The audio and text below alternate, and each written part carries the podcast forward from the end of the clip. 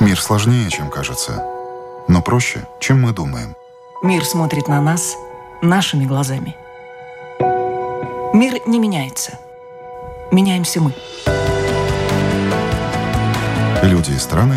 Специальная проекция Латвийского радио 4 «Портрет времени».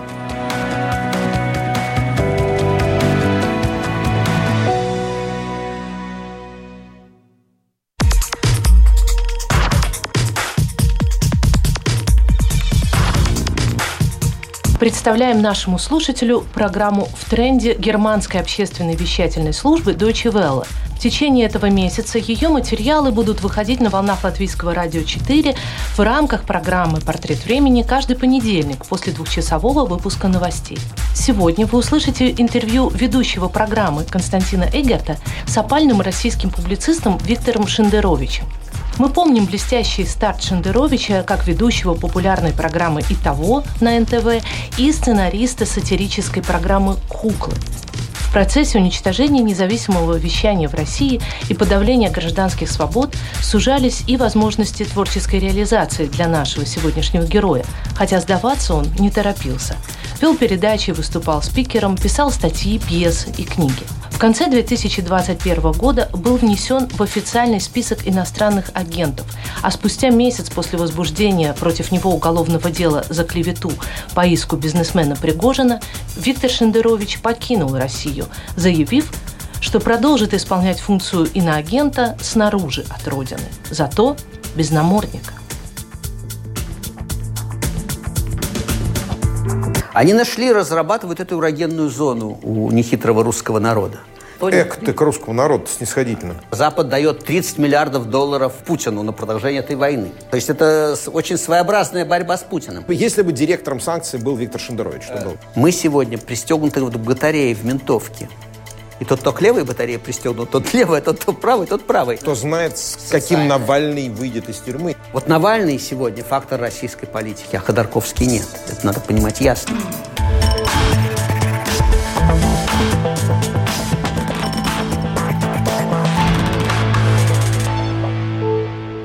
Писатель и сценарист Виктор Шендерович сегодня живет в Польше. Программа «В тренде» встретил с ним в Варшаве.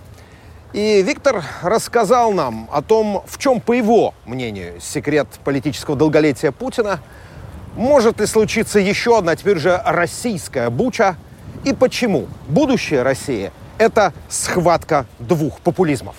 Виктор Шендерович, добро пожаловать в программу «В тренде» на Deutsche Welle. Добрый день, привет. Привет. Начнем с Северной войны и выхода прорубания окна в Европу, выхода на Балтику. Владимир Путин ну, фактически э, сравнил себя с Петром Первым. Мне вот что интересно.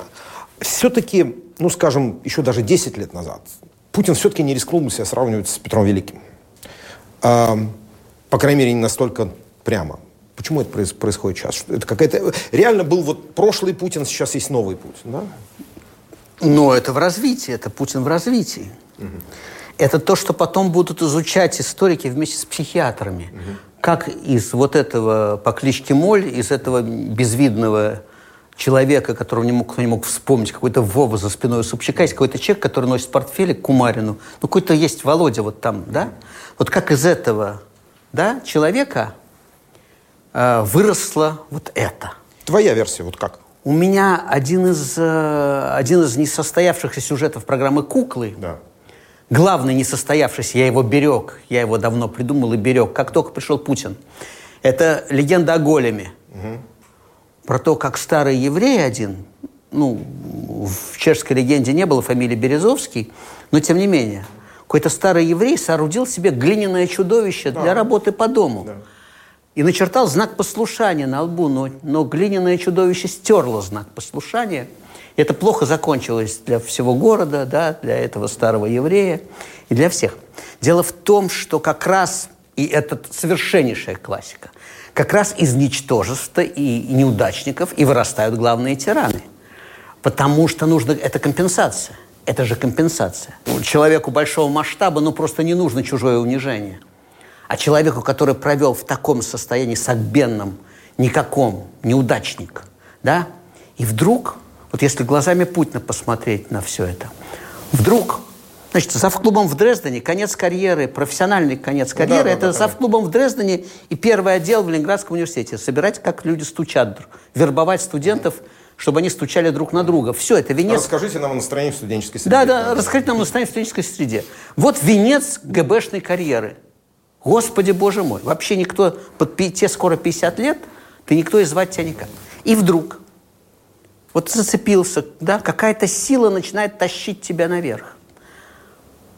На А какая деле- это сила? Это на самом деле Кудрин. Но человеку в какой-то момент пока ощущение, что это Господь Бог, потому что начинается вертикальный взлет. Вертикальный взлет карьерный.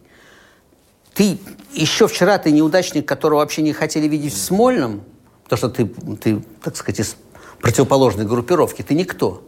И вдруг ты, о, контрольное управление, это, это премьер. И это происходит невероятно стремительно. Невероятно стремительно. И вдруг человек понимает, что он на самом деле – да, он в Кремле. Первые дни, ты же помнишь, он не верил, как бы он оглядывался, озирался, ручки э, держал. Да, он, э, вот это, то, что называется боди, да, так сказать, боди Да, язык тела. Да, он весь был, так сказать, про то, что он как бы... пр- Я правильно себя веду? Я, я, я, ведь- я, да, я, я хорошо себе? Да, я правильно сказал? Да? Ну, в какой-то момент он говорит, и дальше начинается... Крошка Сахис как раз. Ты говоришь, все аплодируют. Ты говоришь, все в восторге. И вдруг возле тебя, возле твоего плеча Гергиев, Жванецкий, там, и Спиваков, художественная элита, театральная. И вдруг ты понимаешь, да ты хорош. А потом ты понимаешь, что с тобой разговаривают, да, Буш, Меркель. А потом выясняется через какое-то время, что можно немецкого канцлера прикупить за несколько кубометров газа. И да, и он не встречает сопротивления. И начинает идти карта. 106 долларов за баррель.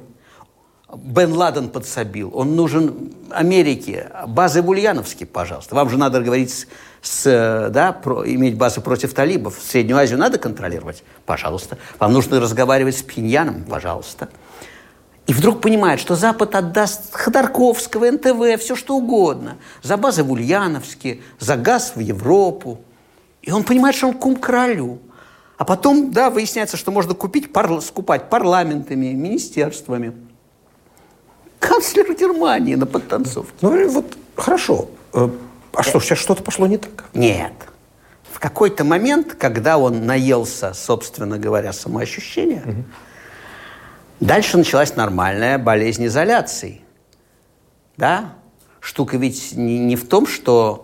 Не только в том, что народу нельзя стало невозможно говорить правду, но он сам оказался отрезанным от реальной информации. А Он же уже лет 15, ну 10 точно, получает только ту информацию, которую ему приятно читать. Да? И в какой-то момент, да, седьмой год, Мюнхенская речь, вдруг самоощущение, черт возьми, Ну, можем сказать, да. Старухи не просто корыто, а царицу морскую. Цари, чтобы это, да, чтобы это было у меня на посылках. И работает. И люди едят аннексию. Потом пробная аннексия, да, осетинская. И вдруг выясняется, что и Саркози не и мир как-то. Опа! Да, и мир это съел. И потом Крым, который из него, хромой утки, э, человека, захватившего власть, нелегитимного, слабого, которому свистели в 2010 году стадион Олимпийский, свистел при его появлении, вдруг выясняется, что он успешный русский царь. И вдруг выясняется, что Запад это съел. Ну, съел. Ну, выразили озабоченность. Ну, Господи ты, Боже мой. Вот ты считаешь, что 10 там, с чем-то лет, э, 15, э, Путин получает ну, только ту информацию, кото- которую он хочет слышать и видеть. Почему не случилось больших ошибок до этого? Все-таки 10 лет того, что не точно отражает реальность в государственной деятельности, это серьезно. Почему, почему все так гладко шло Если говорить до сегодняшнего дня? Что значит гладко? Если говорить о российских интересах, Да. то все пошло под откос очень быстро. Уж э, да, с дела Ходорковского пошло под откос с отмены выборов, с Беслана отмены выборов с четвертого года. Под откос пошла вся демократическая линия развития России. Когда мы говорим, что все хорошо, мы имеем в виду все хорошо у авторитарного лидера Путина. Да. Так это фигня вопрос. Абсолютная власть – это мина-ловушка. Зайти на нее ничего не стоит. Ну, просто всех замочить и, и остаться у власти. Вопрос в том, что сойти с нее нельзя. Мина-ловушка. Она взрывается, когда ты сходишь. Ты на ней должен стоять уже до смерти. Да? Вот в чем дело. И Путин будет стоять. Ну, конечно, куда же ему? И он не может стать, он не может, как Клинтон, уйти, играть на саксофоне, читать лекции. Да? Все, он, он при власти. И эту развилку он прошел на самом деле до Крыма в 2012 году. Когда вернулся в Кремль? Конечно. Болотная площадь. 6 мая. Вот, вот мы недавно прошли десятилетие. Все, после, болотной, после разгрома Болотной площади, узурпация власти, полицейский режим. Точка. Вот меня что интересует. Человек 22 года возглавляет страну, там, ну, 140 миллионную, хорошо, не маленькую. Это точно уже больше Брежнева мы знаем.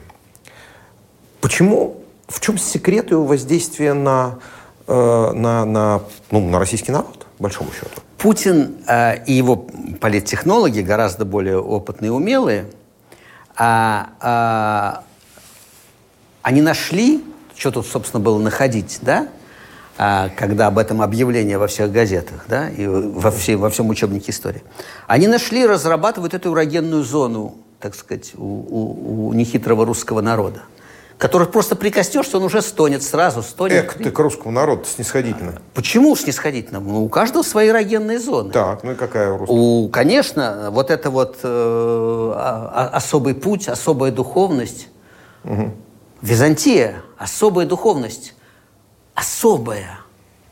Когда мы говорим «великая русская литература», мы же не имеем в виду, что есть великая английская литература, великая французская, великая американская. Мы имеем в виду, что есть литература, а есть великая русская литература. Угу. Есть российский особый путь и особая российская духовность, угу. которая позволяет убивать во имя, да, во имя э, России. Есть какая-то Россия, которая дороже человеческих жизней, детских, чего угодно. Вот эта вот ментальность, которая позволяет заставляет людей истекать слезами, да, затуманивается взор. Человек не видит ни своего кошелька, ни своего униженного положения. Ну, но, хорошо, но крепостные, но... чуть позже да. описанные Пушкина, крепостные Кирилла Петровича Троекурова, поротые, униженные, бесправные, но в диком кайфе от того, что их барин самый крутой, что их барина боятся. Тут очень важно понимать, что все-таки, когда мы слышим и ты так, э, будучи, видимо, адвокатом дьявола, сейчас мне подсказываешь. Ну, вот такая русская ментальность, да? Ну, что поделать? Ну, рабская, ну, рабский народ, да? Ну, что вы хотите? Это разговор, этот русофобский разговор как раз ведет власть. Это же ее текст – это они нам Понятно. говорят. Это они нам говорят. Хорошо. Это, это просто мы, мы правим так, как здесь принято. Хорошо, я буду продолжу быть адвокатом дьявола. Вот сейчас мы смотрим на события последних трех с половиной месяцев. Смотрим на происходившее там в Буче, в Ирпене, в Мариуполе и так далее. Все эти трупы, э, мародерство и все прочее. Это, наверное, что-то говорит не только о состоянии армии, но о состоянии Конечно. страны, откуда эта армия Разумеется. пришла. Разумеется. И каких-то более широких своих людей нет? Говорит разумеется, да. разумеется. Те, кто удивляются Буче, ну, они просто не читали Алексеевич, да? Они просто про Афган ничего не читали. Они не читали данные мемориала по чеченским войнам, те, кого удивляет Буча. Они не читали, прости господи, они не читали «Тихий Дон», читай сцену изнасилования, да, массового в Тихом Доне. Они не, не, не, ничего не хотят слышать о, о массовых изнасилованиях и убийствах, так сказать, в 44-45 году в Германии, да? Это же просто невыученные уроки. А вот я теперь продолжу... Буча – это не исключение из нормы, это норма. Вот я продолжу быть адвокатом дьявола, хорошо. Тогда власть скажет, ну вот смотрите, если вы не хотите Бучу в России – а вот вы должны нас поддержать. Но это, это ловушка, потому что в, в России Буча уже есть. Потому что те же самые, ну как, изнасилования в тюрьмах. А, ну вот... Ну, да, а, да, секундочку, да, как? Хорошо, да. Любой из нас, любого из нас можно пристегнуть к батарее и сделать все, что угодно. Но, с другой стороны, скажут тебе, я тебе скажу, э, на войне сегодня воюют, а, контрактники, про которых э, говорят, ну, хорошо, сам пошел, выбрал, мог да. бы выбрать там в космос полететь да. или э, что-то еще сделал. И призывники из, ну, очень отдаленных, да. бедных, конечно да. же, районов России, которые, ну, очевидно, смотрят с неприязнью, наверное, не только на, э, не только на врагов в кавычках в Украине, но и на Москву и Питер. Разумеется. И вот, конечно, разумеется. Так все это может выплеснуться? Разумеется. Так это на меня выплеснулось, когда этот будущий герой Бучи ломал мне руки в Москве. ОМОНовец которого из депрессивного э, региона единственный способ его карьеры – это Ну, конечно, Росгвардия. не сравниваем Ро... Нет, нет, мы не сравниваем меру насилия по отношению ко мне. Мы говорим только о социальном чувстве. И вот он в Москве и может этим очкариком поломать руки-ноги. Так, ну что, Путин- Путин очень хороший, потому он что очень он- умеет это использовать, правильно? Потому что он за Россию, а эти, а ему сказали, что эти против, и значит, мне можно никакого закона нет. Но правда, мне можно только э, сломать руку, да, или там, э, там мордой об кузов шваркнуть, да. Мне нельзя просто так убить все-таки. Ну, черт возьми, могут быть неприятности по службе, небольшие проблемы, да, но, но могут быть, да. А в Буче враги, но ты напомнил про, про то, кто это делает. Зачем теперь Путину эта война, которая пошла не так? Очевидно, явно она пошла не так, как он думал. Почему он ее продолжает? Риски очень сильно повысились, и он все-таки государственный деятель. Его риски не повысились. Его риски, не- это наши риски повысились. Украина платит кровью и разрушениями. Европа будет платить там миллиардами долларов. Нет, не важно. Его риски не повысились. Ему нету выхода все равно. Он преступник.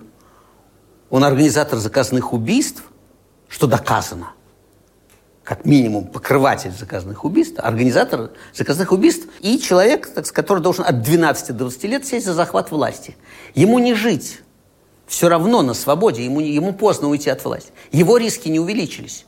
Если его поймают живым, его будут судить по всем статьям, тяжелым статьям Уголовного кодекса. Увеличивается ставка, он шантажирует, он ракетир. И тактически мы видим, он побеждает. Что он и делает. Это есть тактика сегодня Запада.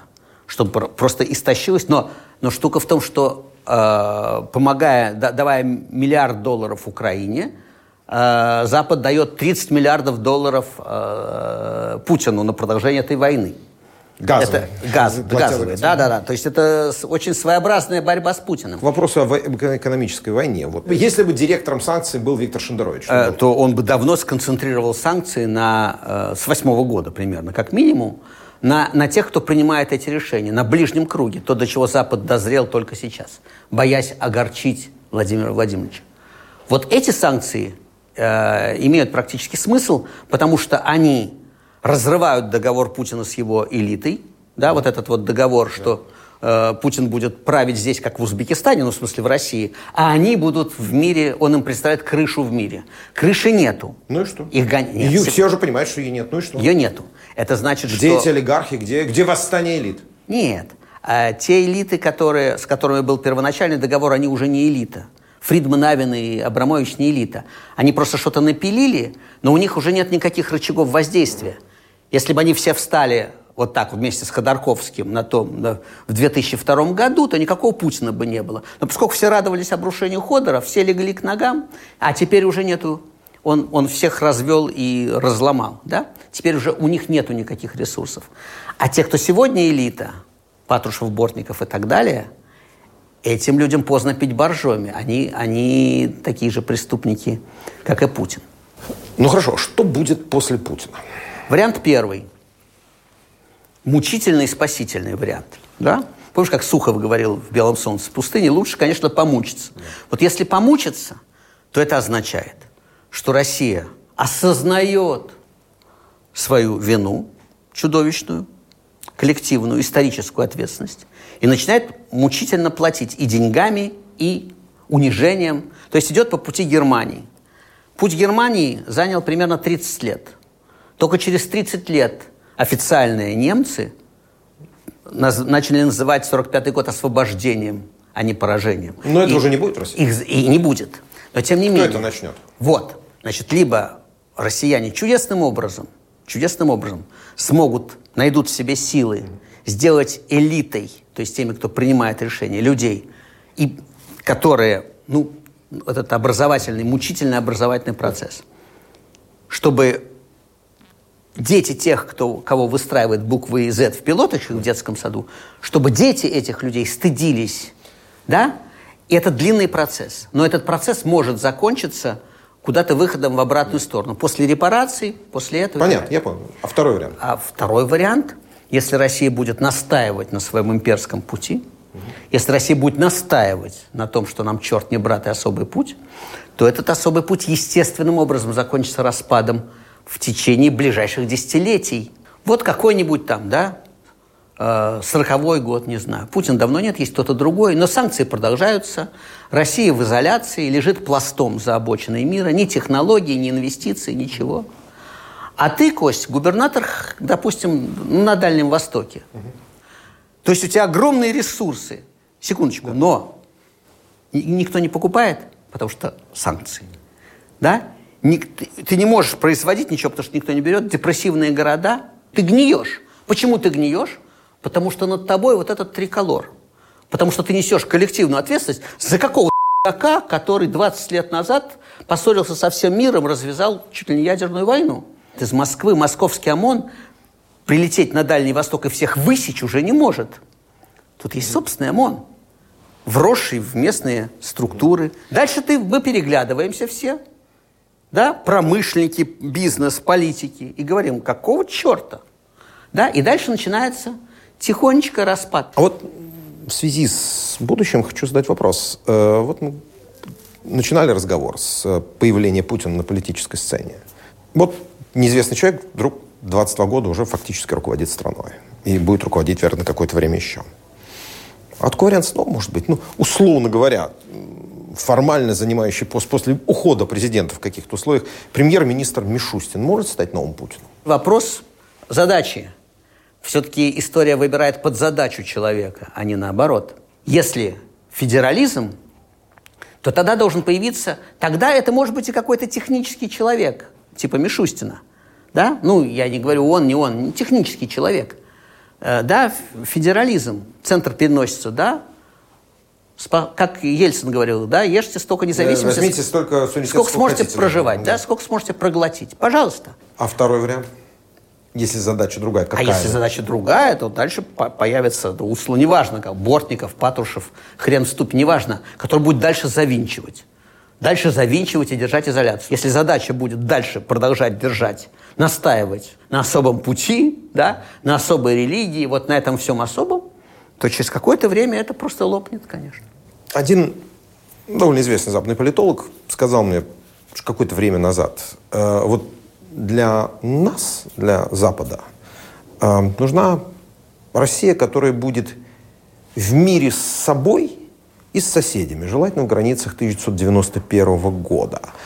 Это идеально. А внутри это может быть совершенно даже и не, не, не идеальная демократия, ну, конечно, желательно без ГУЛАГа. Смысл был такой, потому да, что сказал да. мне этот человек. Это нормальный вариант и реальный ли он, по твоему мнению? Это для Запада, Запад, собственно, этого и хочет. Запад какое-то короткое время, романтическое время, ухаживаний, да, в 90 там, конец, конец с Тэтчер Горбачева по там Клинтона, да, был период, так сказать, понимание, что это партнер, сложный партнер, но с ними можно, да, можно разговаривать, они держат Есть слово. надежда на партнера. Есть надежда, они могут рас... обсуждалось вступление России в НАТО, ты помнишь, да, это была тема, ну как бы, да, давайте все, ну и так как-то, давайте все вместе. Э, после того, как произошло то, что произошло, Россия стала для Запада отношение к, так сказать, э, некоторая черная дыра, и задача Запада в том, чтобы эта черная дыра не затянула в себя все вокруг. Запад, вот то, то, что сейчас делает Запад, он говорит, ребят, вы там у себя. Вот сюда, вот, вот сюда уже не надо, да?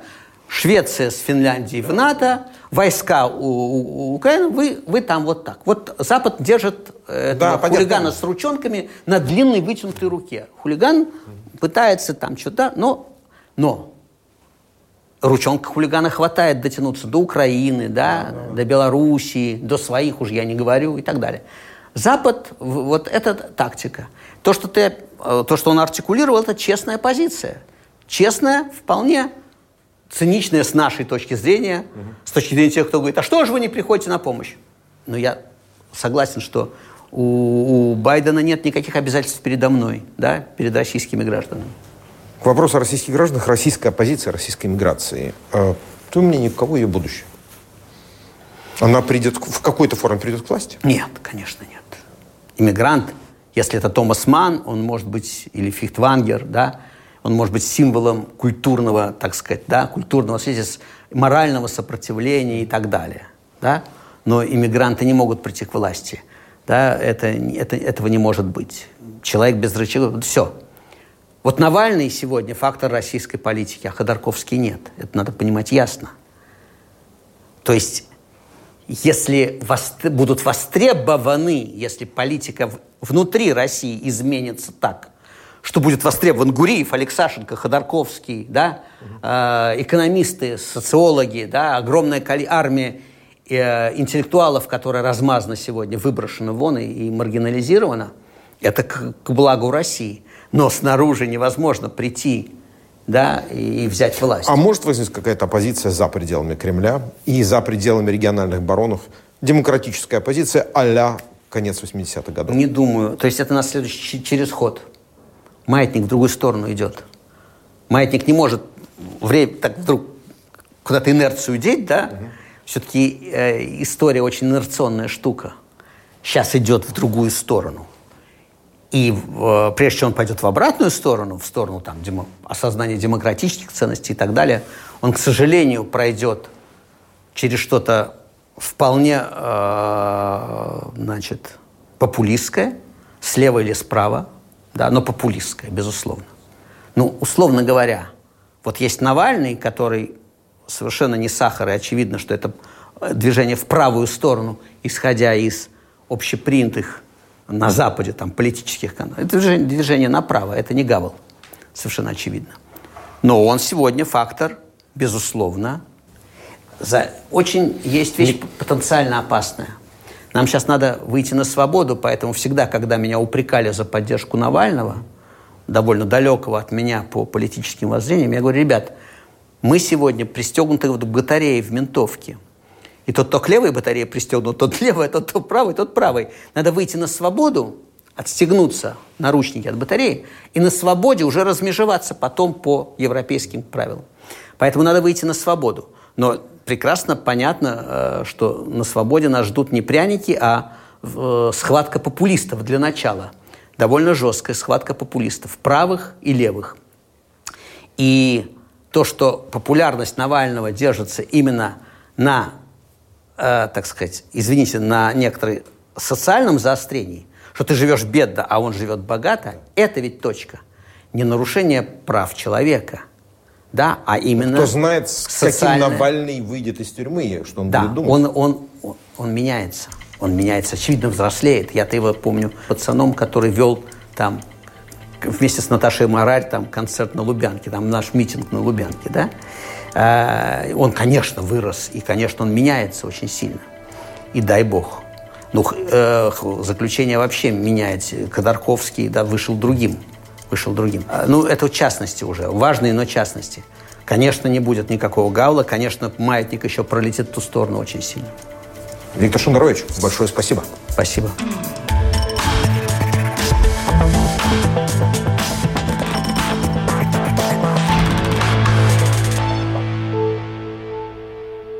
Вы прослушали интервью публициста Виктора Шендеровича в программе «В тренде» германской компании Deutsche Welle.